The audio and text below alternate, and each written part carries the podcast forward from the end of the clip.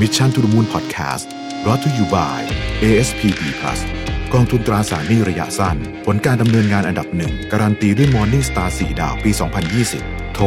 026721111 หรือ www.assetfund.co.th คำเตือน ผลการดำเนินงานในอดีต ไม่ได้เป็นสิ่งยืนยันถึงผลการดำเนินงานในอนาคต การลงทุนมีความเสี่ยง ผู้ลงทุนโปรดทำความเข้าใจในลักษณะสินค้า เงื่อนไขผลตอบแทนและความเสี่ยงก่อนตัดสินใจลงทุน สวัสดีครับยินดีต้อนรับเข้าสู่ Mission to the Moon Podcast นะครับคุณอยู่กับประวิทยานุสาหะครับ วันนี้ผมเอาบทความหนึ่งมาจากต้องบอกว่าเป็นต้องข้อมูลแล้วกันนะฮะมาจาก Visual Capitalist นะครับพูดถึงเรื่องว่า where will the next billion internet users come from นะฮะ อันนี้เป็น information ที่น่าสนใจ คือต้องบอกอย่างนี้ก่อนว่า เวลาพวกบริษัทเทคโนโลยีขนาดใหญ่ของโลกเลยนะฮะเขามีถ้าใครอ่านหนังสือพวก Google พวก Facebook เนี่ยก็จะรู้ว่ามันมีความเต็มเพดานของจำนวนผู้ใช้อยู่พอสมควรอย่าง Facebook เนี่ย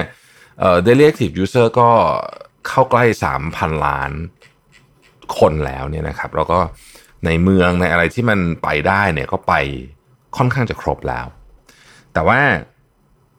หลังจากเนี้ยหนึ่งพันล้านต่อจากเนี้ยนะฮะสำหรับบางบริษัทอาจจะเป็น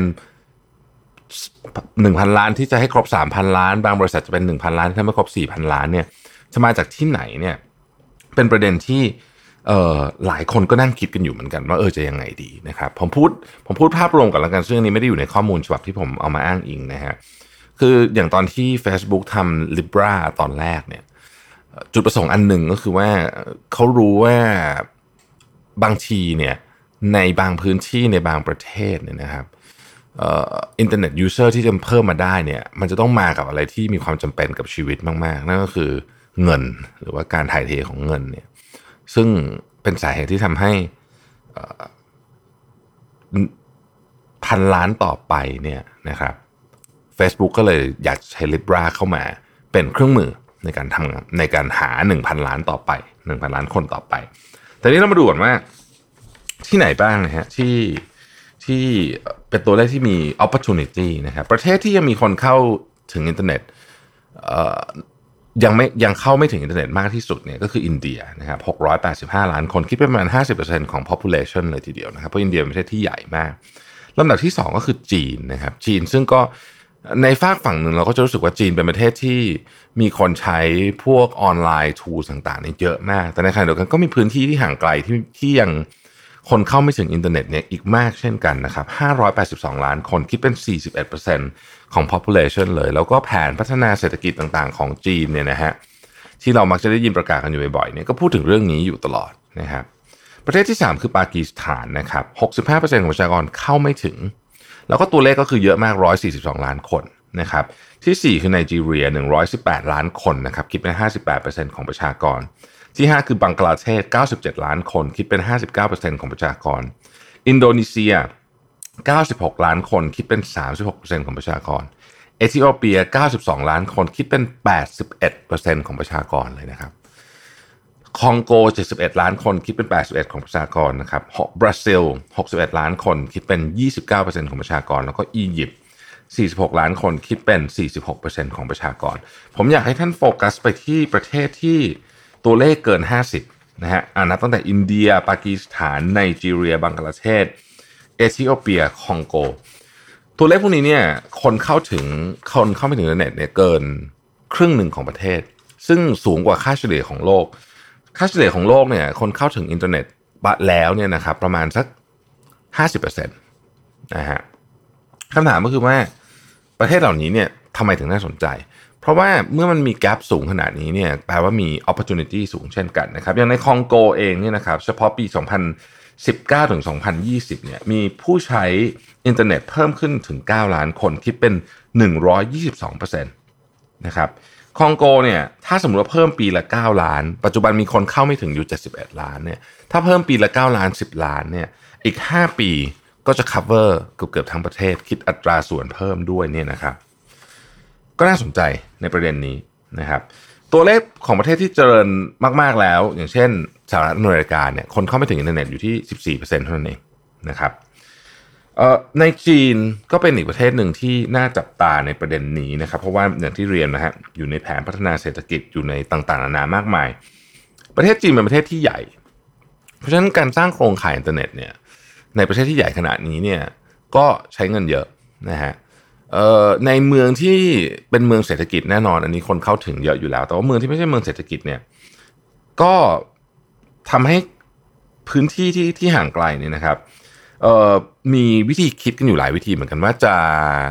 จะทำยังไงให้การเข้าถึงเนี่ยง่ายขึ้น เพราะว่าการเข้าถึงอินเทอร์เน็ตของประชากรเนี่ยหมายถึงการเพิ่มขีดความสามารถในการพัฒนาประเทศด้วยนะฮะมันมีอิชชูหนึ่งตอนโควิด ที่ทำให้ที่ทำให้ทุกคนเนี่ยเห็นว่าเออเรื่องนี้มันเป็นเรื่องที่สำคัญจริง ๆ นะครับ ก็คือเรื่องของการเรียนออนไลน์ ในประเทศจีนเนี่ยช่วงที่มีโควิด ที่ล็อกดาวน์กันไปเนี่ยนะครับ ประชาชนที่อยู่ในเขตชนบทเนี่ยนะฮะ สามารถเเข้าถึงการเรียนออนไลน์เนี่ยได้แค่ประมาณ 60%เท่านั้นเองเขามีมีประชากรอีกประมาณเกือบ 40%นะฮะที่เข้าไม่ถึงการเรียนออนไลน์นะครับซึ่งซึ่งอันนี้ก็ทำให้เนี่ยเรื่องนี้ก็เลยกลายเป็น issue เป็นประเด็น ในขณะที่ถ้าอยู่ในเมืองเนี่ยตัวเลขนี้เนี่ยอยู่แถว 3-4%เท่านั้นเองคนที่เข้าไม่ถึงออนไลน์ต่างกันเป็น 10 เท่านะครับ ก็เป็น issue หนึ่งนะฮะทีนี้มันมีอีก ประเด็นหนึ่งที่น่าสนใจเกี่ยวกับเรื่องของการเข้าถึงอินเทอร์เน็ตก็คือวิธีการนะฮะวิธีการเดิมๆที่เราใช้ก็จะเป็นเรื่องของโครงข่าย 4G 5G ต่างๆ พวกนี้เนี่ยก็ก็ก็ต้องถูกพัฒนาไป แต่ว่าการพัฒนาลักษณะนี้เนี่ยมันก็มีต้นทุนที่ค่อนข้างแพงนะฮะอย่างโครงข่าย 5G ที่เราคุยคุยอยู่ตอนนี้เนี่ยถ้าไปคุยกับคนที่อยู่ในวงการ telecommunications ก็จะรู้ว่าเอ่อราคาของมันเนี่ยสูงมากนะครับก็ ก็ไม่ง่าย ไม่ไม่ง่ายที่จะทำให้ cover เต็ม 90% 100%ประเทศที่มีเอ่อเอ่อ coverage coverage rate สูงที่สุดในโลกเนี่ยคือเอสโตเนียนะครับอยู่ที่มาณ99.2 หรือ 99.8 ผมจำตัวจำตัวเลขเป๊ะๆไม่ได้ก็คือเกือบทั้งประเทศมีอินเทอร์เน็ตใช้ แต่ว่านั่นคือเป็นประเทศขนาดเล็ก แล้วก็มีคนเพียงไม่กี่ล้านคนเท่านั้นเองนะฮะเอ่อ solution อีก solution หนึ่งก็เป็น solution ที่ เรา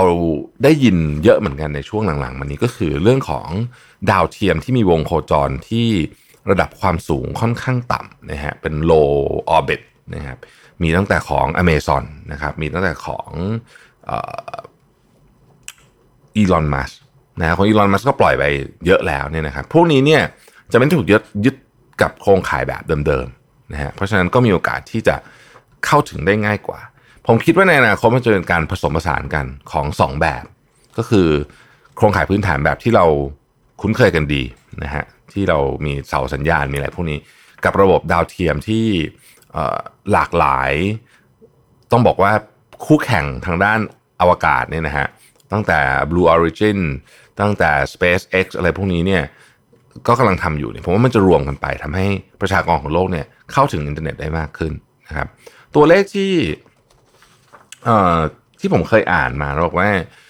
เป็นตัวเลขที่เขาอยากจะเห็นกันในโลกนี้ก็เขาเนี่ยก็คือว่าก็คือบรรดานักเทคโนโลยีทั้งหลายอาจจะเห็นกันเนี่ยมันน่าจะอยู่ที่ประมาณสักเจ็ดสิบเปอร์เซ็นต์นะครับ ซึ่งก็อีกเยอะเหมือนกัน อีกเยอะเหมือนกันนะฮะมันมีประเทศที่เข้าไม่ถึงด้วยสาเหตุอื่นด้วยนะครับยกตัวอย่างเช่นเกาหลีเหนือ อันนี้คือถูกแบนนะเพราะฉะนั้นประชากรเกาหลีเหนือ 25.7 ล้านคนเนี่ยก็เรียกว่าเข้าไม่ถึงร้อยเปอร์เซ็นต์เลยเข้าไม่ได้นะครับหรือประเทศที่เข้าไม่ถึงเพราะ ความยากจนก็มีนะครับ เช่นซูดานใต้เนี่ย คนเข้าไม่ถึงอินเทอร์เน็ต 92%คิดเป็นประมาณ 10 ล้านคน แต่ว่าเพราะเพราะซูดานใต้มีปัญหาเรื่องโครงสร้างพื้นฐานจริง ๆ นะครับ ในซูดานใต้เนี่ยคนที่มีไฟฟ้าใช้อย่างต่อเนื่องก็คือ 24 ชั่วโมงเนี่ยนะฮะมีเพียง 2%ของประชากรเท่านั้นเองนะครับ ประเทศที่ยังมีคนเข้าถึงอินเทอร์เน็ต คิดเป็นเปอร์เซ็นต์ของประชากรเนี่ยน้อยเนี่ยนะฮะนอกจากเกาหลีเหนือ ซึ่งถูกแบนแล้วก็ซูดานใต้ ซึ่งมีปัญหาเรื่องของโครงสร้างพื้นฐานแล้วเนี่ยก็ยังมีเอริเทรียนะครับ 92%เข้าไม่ถึงอินเทอร์เน็ตนะครับบูรันดี90%โซมาเลีย 90%นะครับนิเจีย 88%ปาปัวนิวกินี 88%เป็นต้น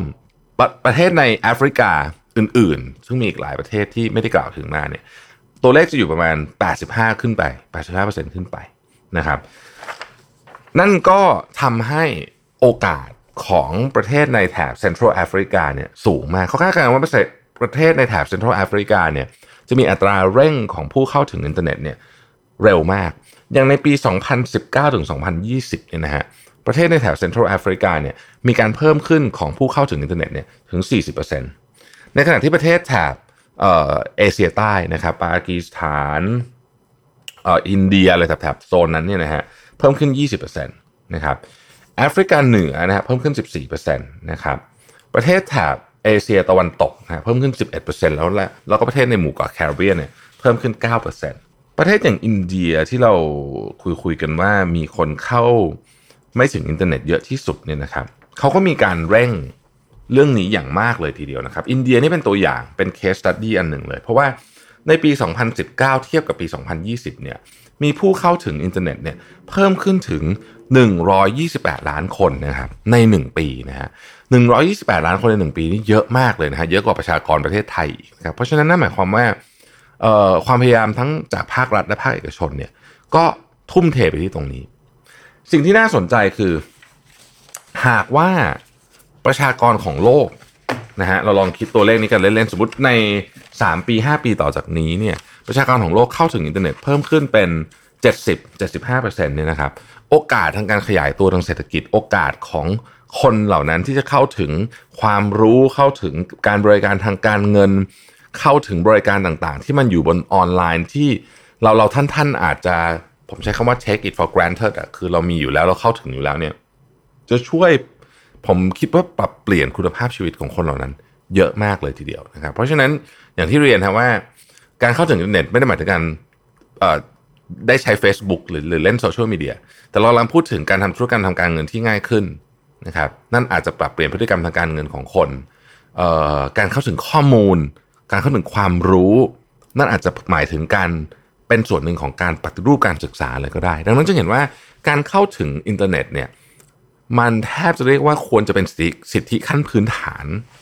ของประชากรโลกก็ว่าได้นะครับ ขอบคุณที่ติดตาม Mission to the Moon นะครับ แล้วเราพบกันใหม่ สวัสดีครับ Mission to the Moon Podcast Presented by ASPD Plus โทร 026721111